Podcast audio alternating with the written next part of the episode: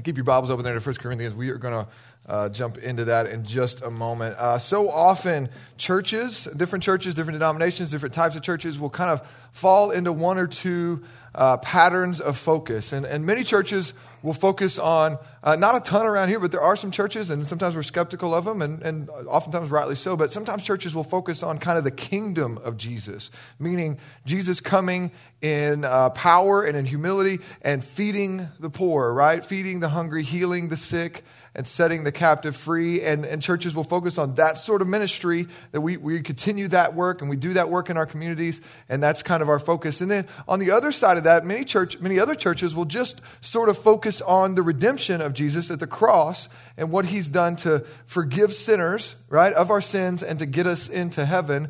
And, and oftentimes the people on this side that are focused on sort of the kingdom work and, and the, the social impact of Jesus will sort of look at the cross as a tragedy, right? Because Jesus is only 33 or so years old. Like, what a tragedy that he died so young. What a tragedy that his impact didn't extend further. Uh, why, like, he seemed to have power and yet he died in weakness. And so sometimes they don't know quite what to do with the cross. And then the other side of that, the folks who are overly focused on the, the cross and what Jesus has done to forgive and to redeem sinners um, they, they sort of get to a place where they would kind of be okay with if Jesus had only been born of a virgin and then died on a cross.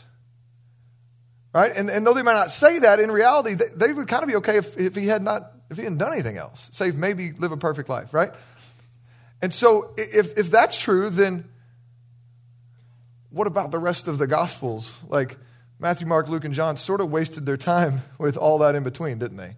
Like they spilled a lot of ink with what Jesus was doing with his life. Like while he lived, what does that have to do with it? And on the other side of it, if you're just focused on sort of that kingdom aspect, then, then why in the world do the, the rest of the New Testament writers and, and all the gospel, like why do they, they talk so much about the cross? Why does that become such an emphasis? And, and so our hope in this sermon series, The Kingdom Come, and our hope, particularly in today's sermon, is to, is to help us see how it doesn't, it was never meant to be separated, and it's not, got to, it's not supposed to be one or the other right? So we're talking about kingdom come.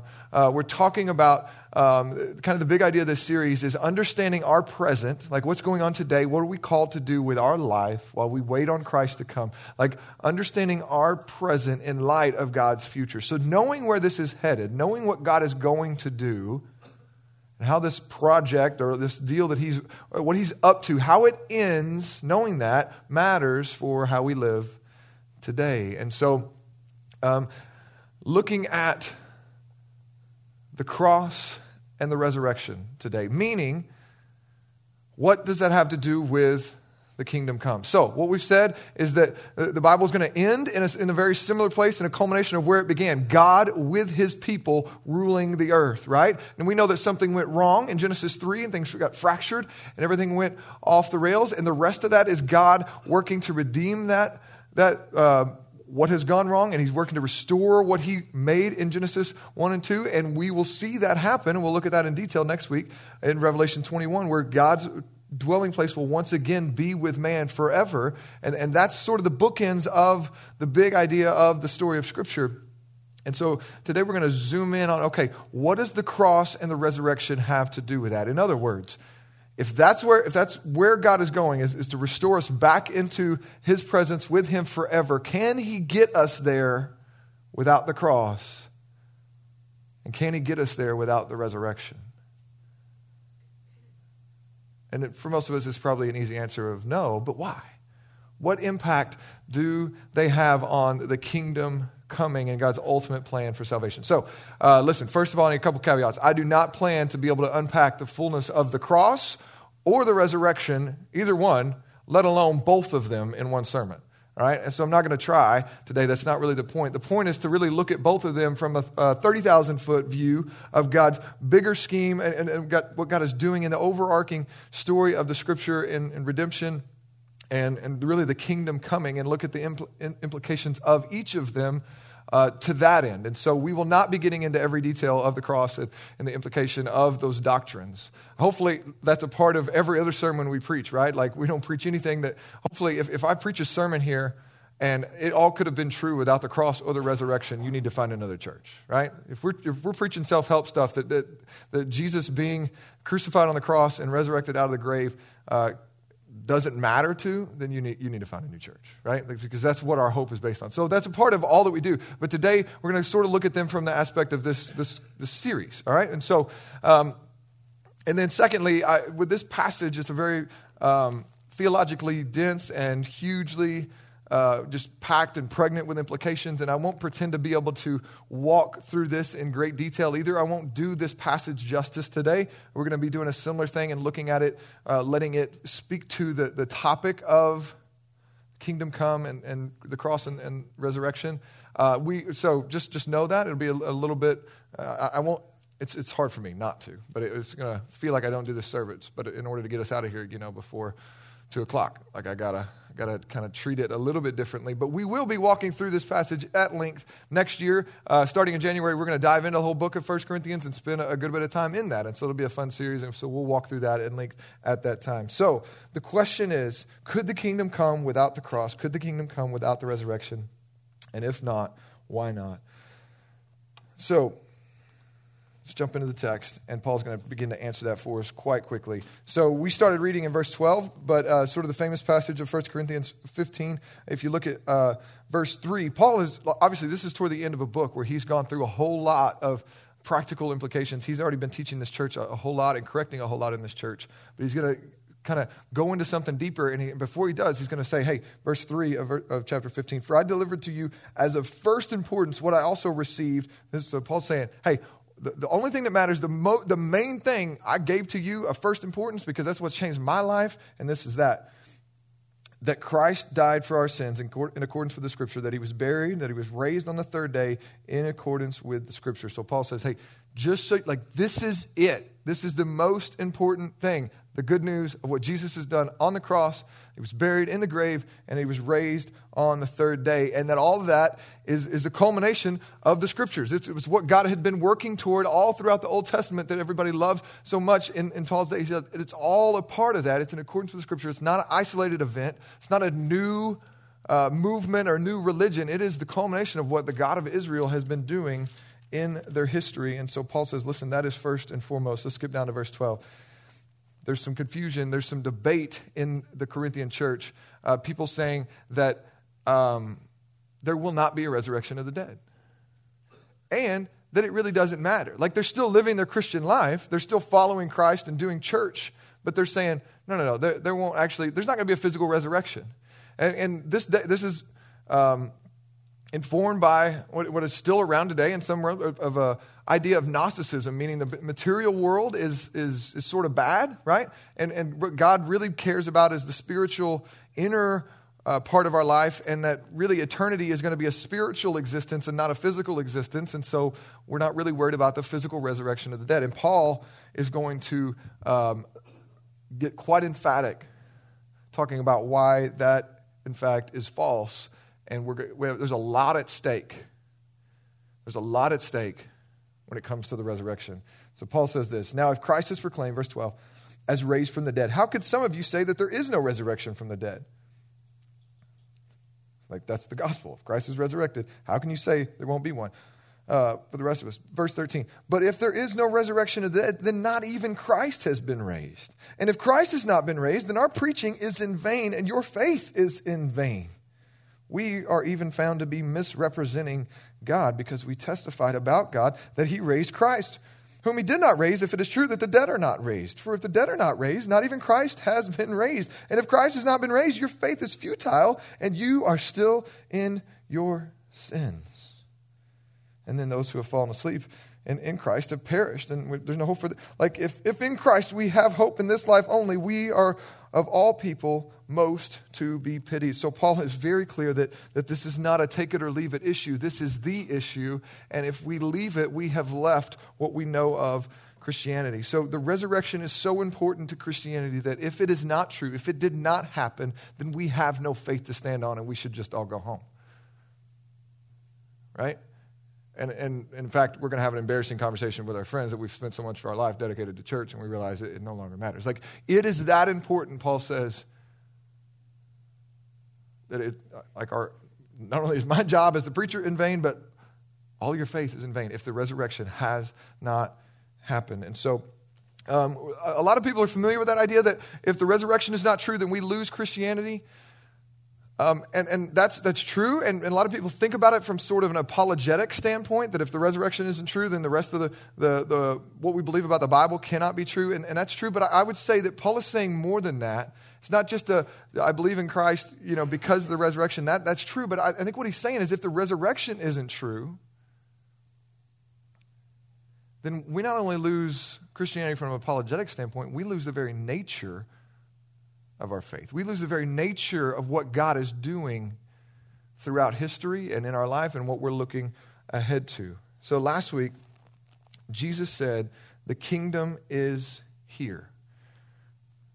Right? He said, The kingdom is here. He started, uh, we looked at Matthew 4, uh, where, where Jesus began to preach that. He says, Okay, the scriptures are beginning to be fulfilled. I am the Messiah, the one who has been waited for. The kingdom is at hand. Repent God is on the move. Like this thing has arrived, the thing that everybody's waited for uh, throughout all of Israel's history. He is here.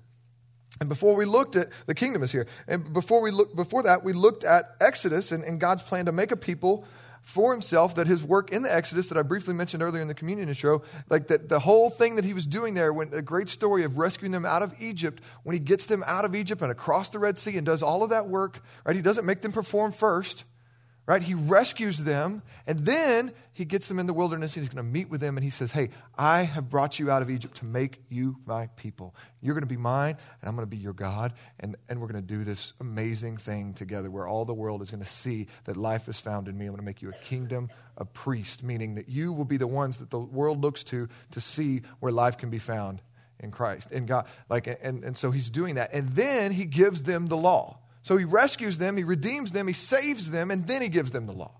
Right? You can't get that order reversed. You can't say, oh, he gave them the law, and that's how they can be saved. If they can punch off these 10 things, then they'll, they'll be all right. They'll be able to go spend eternity with heaven. No, no, no. He, he saves them, rescues them, and then gives them the law as, okay, this is how, like, I've made you, I've established him, God's established himself as king, right? As authoritative. Like, he just took down the most powerful man in the known world in Pharaoh. He just took him down. He has established his authority. He says, I am here in authority. All authority is mine. You belong to me now, and this is how life works in my kingdom. And that's why he gives them the law. Then we looked at last week, uh, and Jesus said, All right, and all throughout the scripture, then we're, we're, we're leaning forward, looking forward to the day when the true Messiah is going to come and full, fully establish the kingdom. And Jesus says, That's me. I'm here. And we looked at the way that he's going to establish a people for himself that will preserve, that one day he's going to come back and fully put this thing to rights, right? And we're going to continue to look at that as we move through the series. But until then, he says this world is broken. It's going bad. And much like a piece of meat that you don't want to go bad, you're going to, in that day, they put salt down in it, right? They would rub salt down into it so that it wouldn't rot, so that it wouldn't go bad. And he said, This world is broken because it's in need of me. And until we can fully put this thing right, until all people have a chance to repent, you are going to be the salt and the light of the world, and you go into the hard places. You go into the places that are broken and messed up. And you, as my people, Christians, will become the salt of the world that keep it from falling completely apart until he comes back and fully consummates his kingdom. So, that, that's where we're, we're moving toward. And, and so, w- what I would say is this as we get into the, the implications of the cross and the resurrection, that you need to know that Jesus wasn't kidding. He wasn't wrong. He wasn't, when he said the kingdom of God is at hand, he wasn't like mistaken with that. That Jesus' life, the life of Christ, launches the kingdom. The life of Christ launches the kingdom, meaning he's coming and he brings it to bear on the world and he begins to say, hey, you've seen the world do it one way I think we got a slide for that. Just, you've seen the world do it one way, we're going to do it another way. The way of the world is to do things in power and to put people under authority and to, and to crush them until they obey. The way that the kingdom is coming is by humility and service and a totally upside down sort of life. Jesus himself said, I've, I've come not to be served, but to serve and to give my life as a ransom for many. So Jesus' life launches the kingdom of God. And he says, This is what it's going to look like. The people that follow me, the people that are part of my kingdom, will live like this, and the kingdom will go forward, and it will be good for the world. It will preserve the world. It will bring light into the world. So the kingdom is present as Jesus shows up, but it can be present in the form of a movement and yet and not yet established. And so what we're going to see is he's going to do at the cross. But it, I want you to picture with me that yes, the, the kingdom can be present in this movement, and this is what the people are going to live. This is the people that live this out. This is the way that we live this out, but it's not yet established. And I can't help but think of William Wallace right? And, and I'm, and I'm going to just admit to you that I'm way more informed by the movie Braveheart than I am actual history studies, so just don't judge me on that and just know that. But in, in that movie, like we see that the Scottish people are under the reign of an evil king of England, right? And he is mistreating his people. And one guy says, That's enough. That's enough. We don't stand for it anymore. And he rallies this army and this force of people. And there's this incredible scene, right, where he's, he's rallying the people and he's calling them to fight in a battle that they have no chance to win, right? But he's rallying the troops. And it's this amazing scene. And everybody's cheering. And he's, you, you could take our lives, but you'll never take, I can't have a Scottish accent, but you know the scene, right? It's really good. You'll never take our freedom, right? And, and he rallies all these people here. And the movement is there that, that is beginning to build, but it's not yet established. Why? Because Edward the Longshanks is still in power, right? The enemy has not yet been taken down.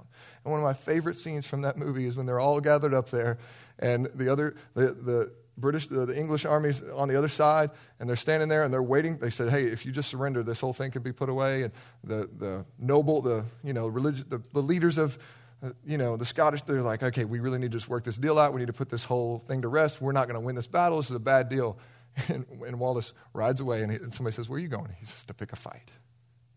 I want to pick a fight.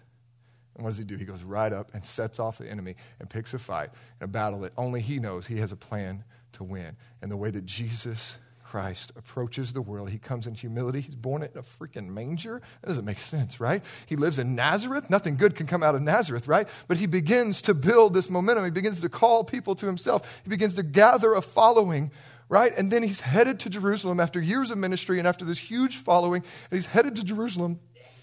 And the people there are wanting to kill him, right? And it doesn't make any sense that he's headed there. And everybody's wondering, okay, are you going to establish the kingdom now? You might need some weapons. You might need a different plan. I don't know how this is going to go, that you're going to overthrow Rome. And Jesus allows himself to be arrested, allows himself to be taken before the courts. And in that moment, I think Jesus, it doesn't make sense to his followers, right? But he says, I'm going to pick a fight.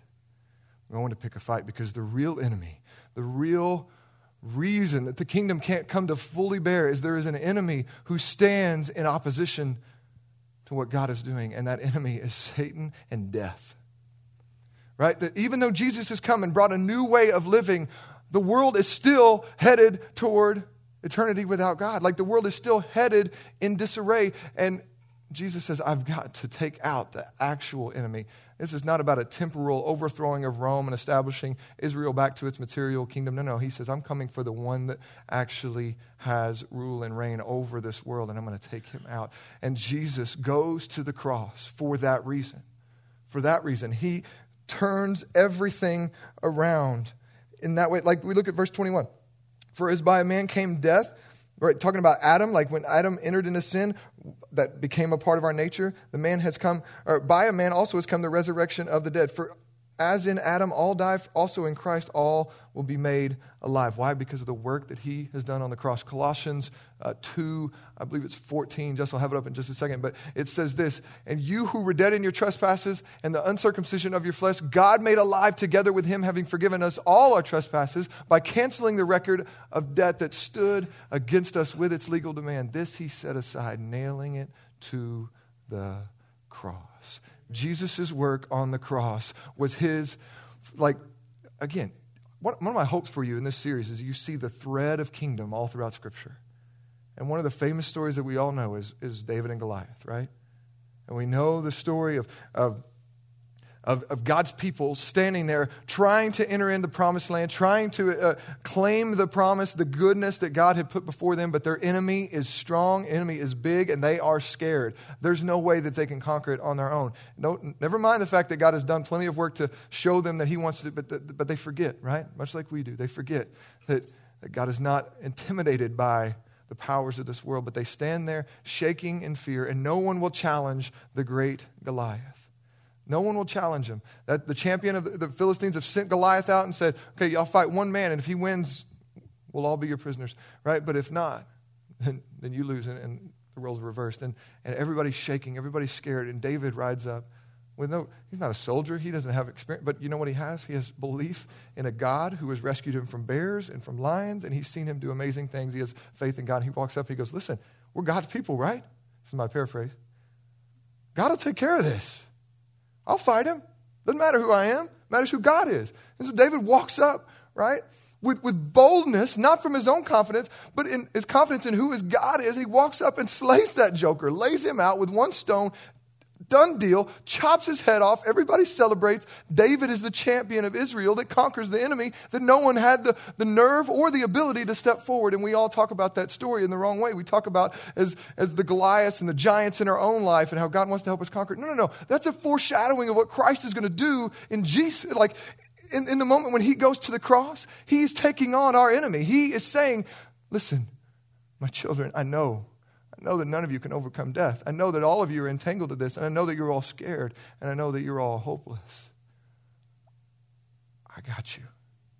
I got you. I'll fight this battle. And he pushes us to the side, and he himself steps on to the cross where only we belong.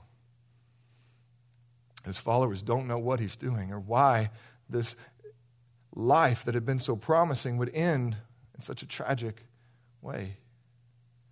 Again, Jesus knows what he's doing. He's picking a fight. It's through the cross that he will defeat the enemy of the kingdom. So, Jesus, his life, what he does, you know, from you know the, the, the, majority of the gospel accounts, like what he does in his life, like that launches the kingdom into existence. But his death is what establishes, like that's what defeats the enemy of the kingdom. So Jesus, like without the cross, the kingdom doesn't have the traction, it doesn't have the power. And then as we go even even further forward, like we want to look at the resurrection because it, it, the cross without the resurrection like he could have defeated the enemy in a sense he might have, he might have you know taken out the enemy on his way to death but the fact that jesus came back to life is what empowers the kingdom to actually go forward so the death of jesus defeats the enemy and the resurrection of jesus is what establishes and empowers the kingdom to go forward. And here's where the, the bulk of what Paul's emphasis here in, a, in what can be a very confusing text, and we'll talk about some more of the implications next week as we get into this. But here's what Paul's going to talk about is, is with the resurrection is what empowers the kingdom to come in the power and in the influence and in the way that God has a plan. So uh, just Jesus dying on the cross and then comes back to life, and that's incredible, right? And the people that are there, that's an incredible moment. And Paul said earlier in this text that uh, he appeared to, you know, like more than 500 people, and there's this, like, that's all good, but God, he wasn't finished with that. In fact, Jesus says, I got to go because I got to send the helper. This is all just getting started.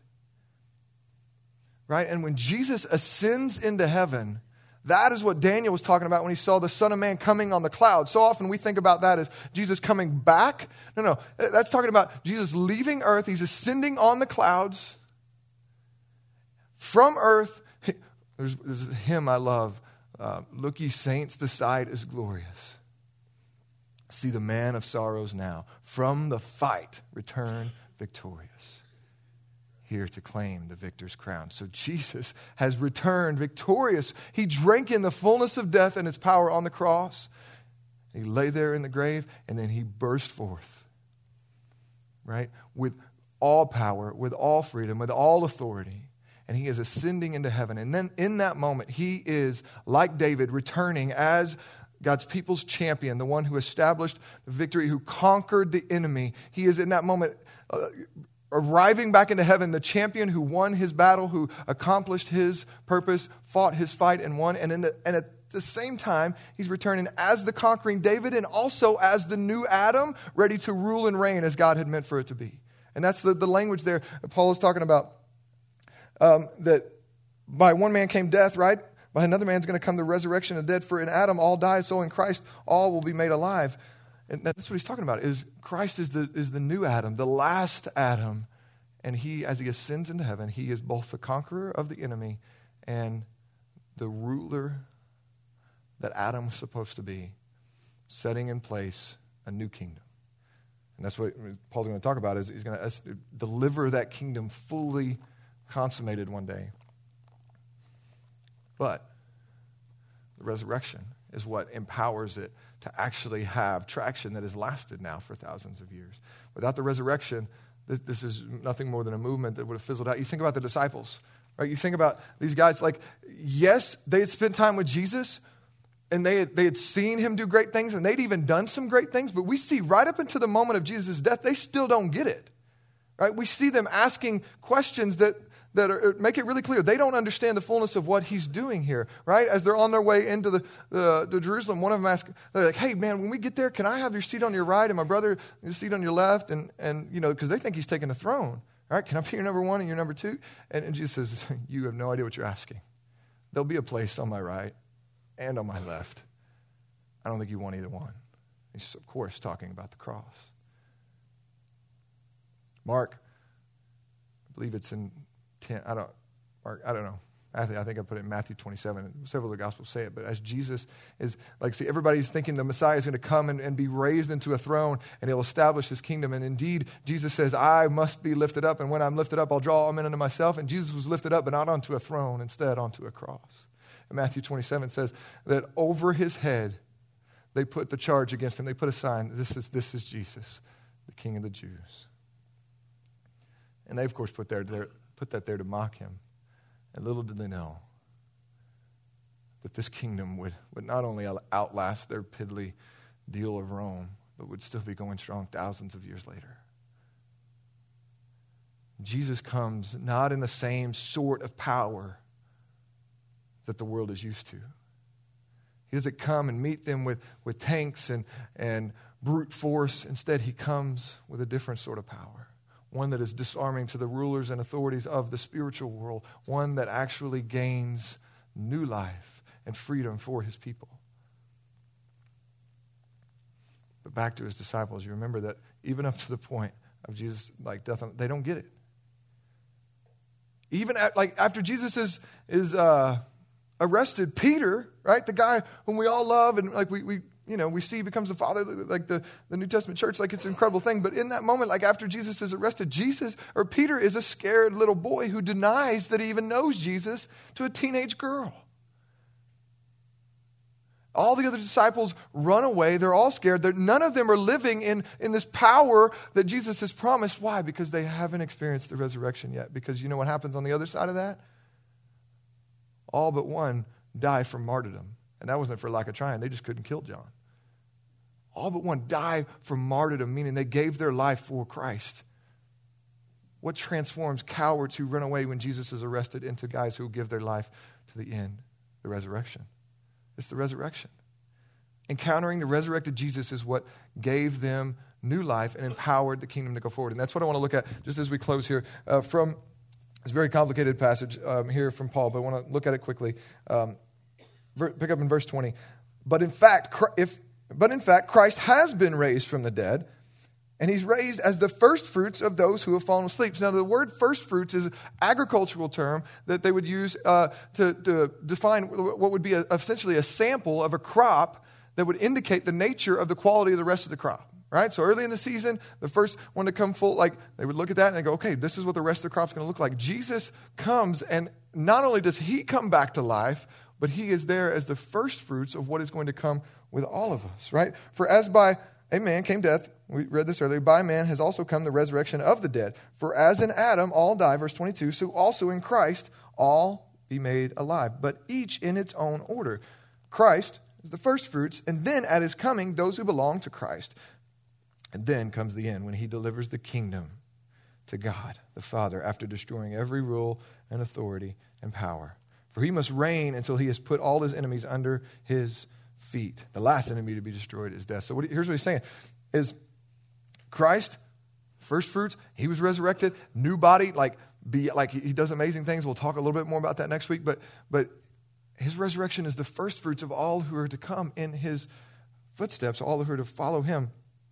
And he says, when that happens, like there'll be a day whenever everybody's going to experience that same sort of powerful resurrection, and that will be at the end when he delivers the kingdom of God to the Father after destroying every rule and every authority. So, what happens after Jesus is er, resurrected? He spends some time with his disciples, he teaches them a little bit more, he tells them what's to come, and then he ascends into heaven. And the Bible says that he takes his place seated at the right hand of the Father. That is the place of authority to rule and to reign until all of his enemies are made his footstool. And what uh, Matthew 24 14 says that once the gospel has been preached to all the nations, then Satan's rule and influence will be have overthrown. Everyone will have had a chance to repent from every tribe, tongue, and nation, and then the end will come. Jesus is after the whole world.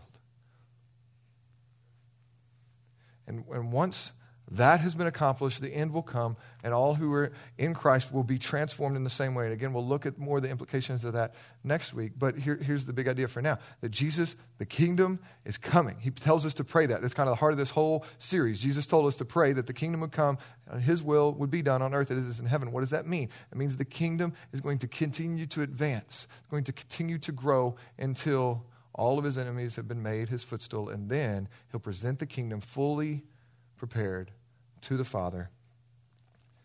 And then the last enemy to be destroyed is death. What he means by that is after he's done all the rest of his work, he's going to come back. All his people will be brought back to life. It's going to be an amazing day.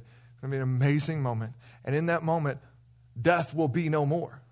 Death will be no more. And it will be fully and completely and totally destroyed. But here's what I'm going to look at with the, with the, uh, the implications of the resurrection. I want you to flip back to a passage we didn't read, but go later in the, in the, um, in the chapter 15 there. Go to verse 42. And I want to look at the nature of, we talk about in baptism, we talk about being united with Christ in his death right? United with Christ in his burial, and then raised to walk in newness of life, that we're united with Christ in his resurrection as well. And, and the Bible talks about the same Spirit who's raised Jesus from the dead lives in us. Well, what is he talking about in that? How do we reconcile, like, with the already, with, with the not yet? Like, what we experience now in Jesus and re- being re- united in his resurrection, having new life. Uh, the Bible talks a lot about old nature versus new nature. It talks a, lot about, um, you know, the struggle between the two. What do we do with that? How do we make sense of that as we wait on the ultimate consummation of the kingdom? And a lot of people will get confused and caught up. In fact, that's what Paul's addressing here. Everybody's like, well, if there's going to be a resurrection, then what does that look like? What kind of body am I going to have? Am I going to know my family member? Am I going to, you know, will my dog be there? We get all these same sorts of interesting questions, right? And they're not wrong to be curious about. But Paul says, you're missing the point. Like you're worried about the things that, that are really pretty secondary. What you need to understand is that this is the culmination of the, the whole thread of the Bible of what God is doing in his, his work, the kingdom coming. Like it, it's really not about our bodies so much and, and the transformation that's going to happen there. It's about what's already happened inside of us, and it's going to be the consummation of that. And so, what, he, what he's going to unpack here in some practical language that's sort of confusing, we'll do our best to understand it here in just a, a minute, and and then we'll, we'll be done. So, verse 42 says, So it is. He's been talking about how there's a different form, and he actually talks about a seed. Now, you have a seed, and you plant it in as a kernel, and it dies, and it comes back in a different form. And he's talking about how that's going to, it's similar to what we're going to experience. So it is with the resurrection of the dead. What is sown perishable is raised imperishable.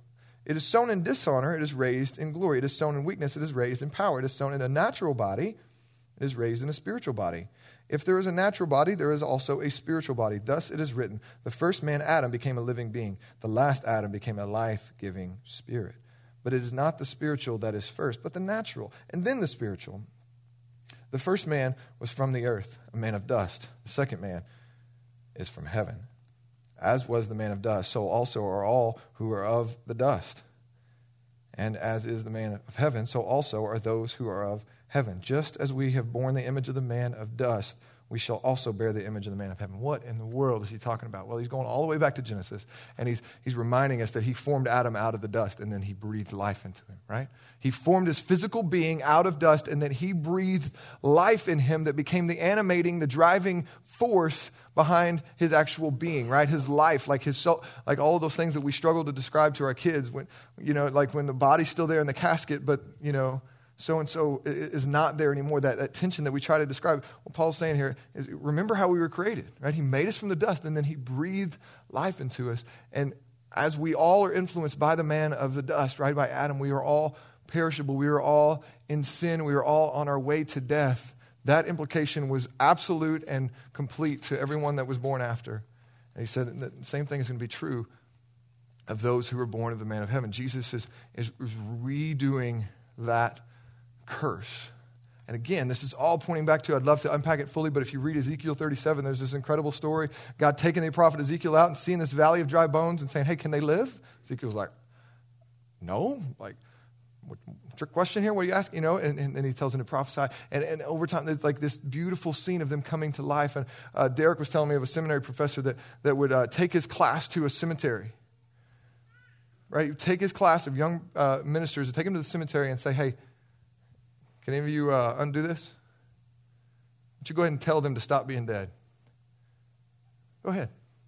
Tell them to come back to life. Right? And that's laughable, right? Like, nobody's, well, nobody that you're going to trust is going to try that, right? Going to pretend that they can make that happen. And so it is with our salvation.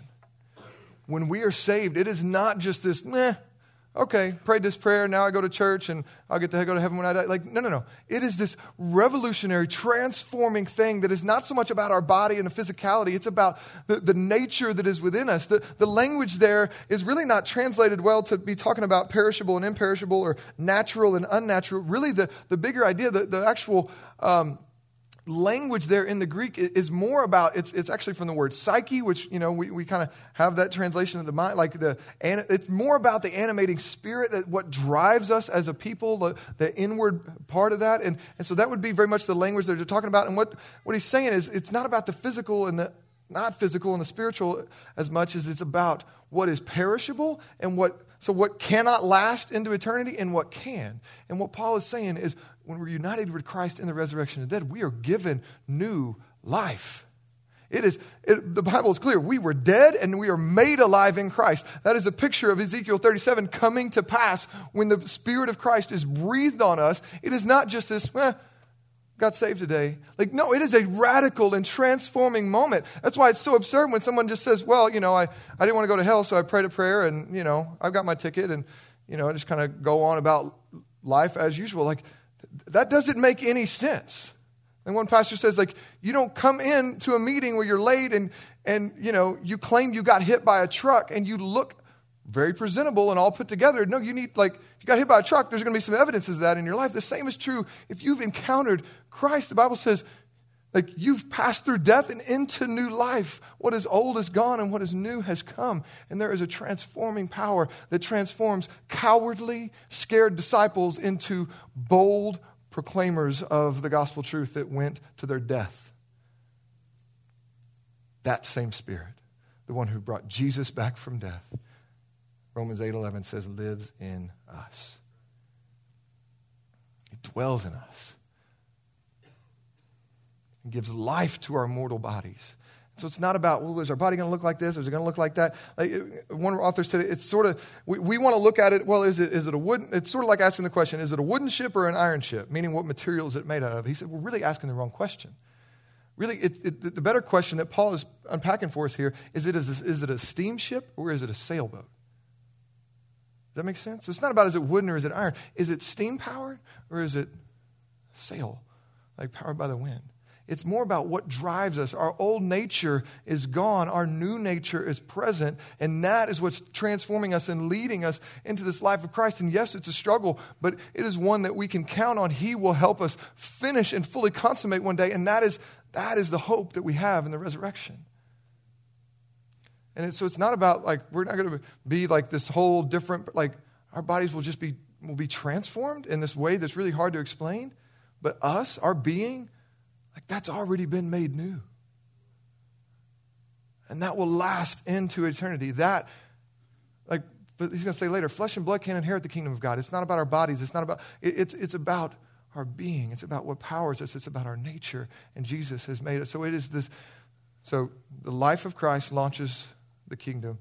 The death of Christ conquers the enemy. And it is the resurrection which establishes and empowers his kingdom to go forward. It's the only way that we accomplish the work that He's left us to do. That song we sang earlier, that we are the church, we are the hope. Like, we're not just making, like, it's not us, the journey. Like, God made His church for His mission, right? To transform the world. Like, We don't do that in our own strength. We only do that when we become a, like He takes people, a world that He is in the process of renewing and, and restoring, and He takes people that have been renewed and been restored and sends them out on mission. That's the way that His kingdom comes. That's the way that His kingdom grows. And we're going to continue to talk about the hows and the implications of that, and we'll look next week at the new earth and restoration and all that. But for now, here's my encouragement to you. don't take lightly the resurrection. Like the kingdom comes in power. The, the, the moment that Jesus steps out of the grave on Easter morning, the kingdom is established in power forever. So don't take that for granted. Right? Jesus is alive. Our salvation rests in him and not ourselves. And then lastly, you need to know that he, brought the kingdom to bear through the cross. And he invites us, he commands us to take up our own cross and follow him. So, what this does is this gives us a paradigm, it gives us a category for our own suffering in the meantime. Because many people ask, well, if the kingdom's here, if the kingdom is present, why are we still suffering in the way that we are? Well, as you read on through the New Testament, you read from Peter, you read from more of Paul, and you realize that's because we are sharing in the sufferings of Christ, and his kingdom is, is having its bearing weight on the world, and, and sin is being moved. Like all of that is happening as we share in the sufferings of Christ. And, and he brings about new life through the death of our old life. And he's got, a, he's got all sorts of things in store for us. And that's what the second part is the resurrection gives us hope for a future beyond our circumstances, beyond the suffering that we have before us today. And that is the good news that Jesus himself brings. That is, most, that is of most and first importance, as Paul said. So if you don't get anything else, know that Jesus came to seek and to save sinners, not to be served, but to give his life as a ransom, to win back, to purchase back that which belongs to him, but the enemy had in his hand, to purchase back sinners. And he did that through the cross. And the cross had no hold on him. He displayed his power by bursting forth out of the grave. And if you trust in him as your Savior, confess that you're a sinner in need of a Savior, and you could say, Jesus, you are that one. I'll make you Lord of my life. And the Bible says you'll be saved and he'll be with you and he'll give you power, like he'll walk with you through the rest of it. And so that's the, that's the great hope of the Christian faith. Would you pray with me? God, we're humbled in awe of the work that you've done and really failing to even partly understand what it means for your kingdom to come and be present here. But Lord, we want you. We want more of you. I pray that you would accomplish that here today, that, that those who don't know you would be called to trust in you for the first time and they would be born again, new life. For the rest of us, Lord, may we lean in, may we surrender more and more of our lives to the kingdom of the King who gave his life for us. Make this true. We ask it in Jesus' name. Amen.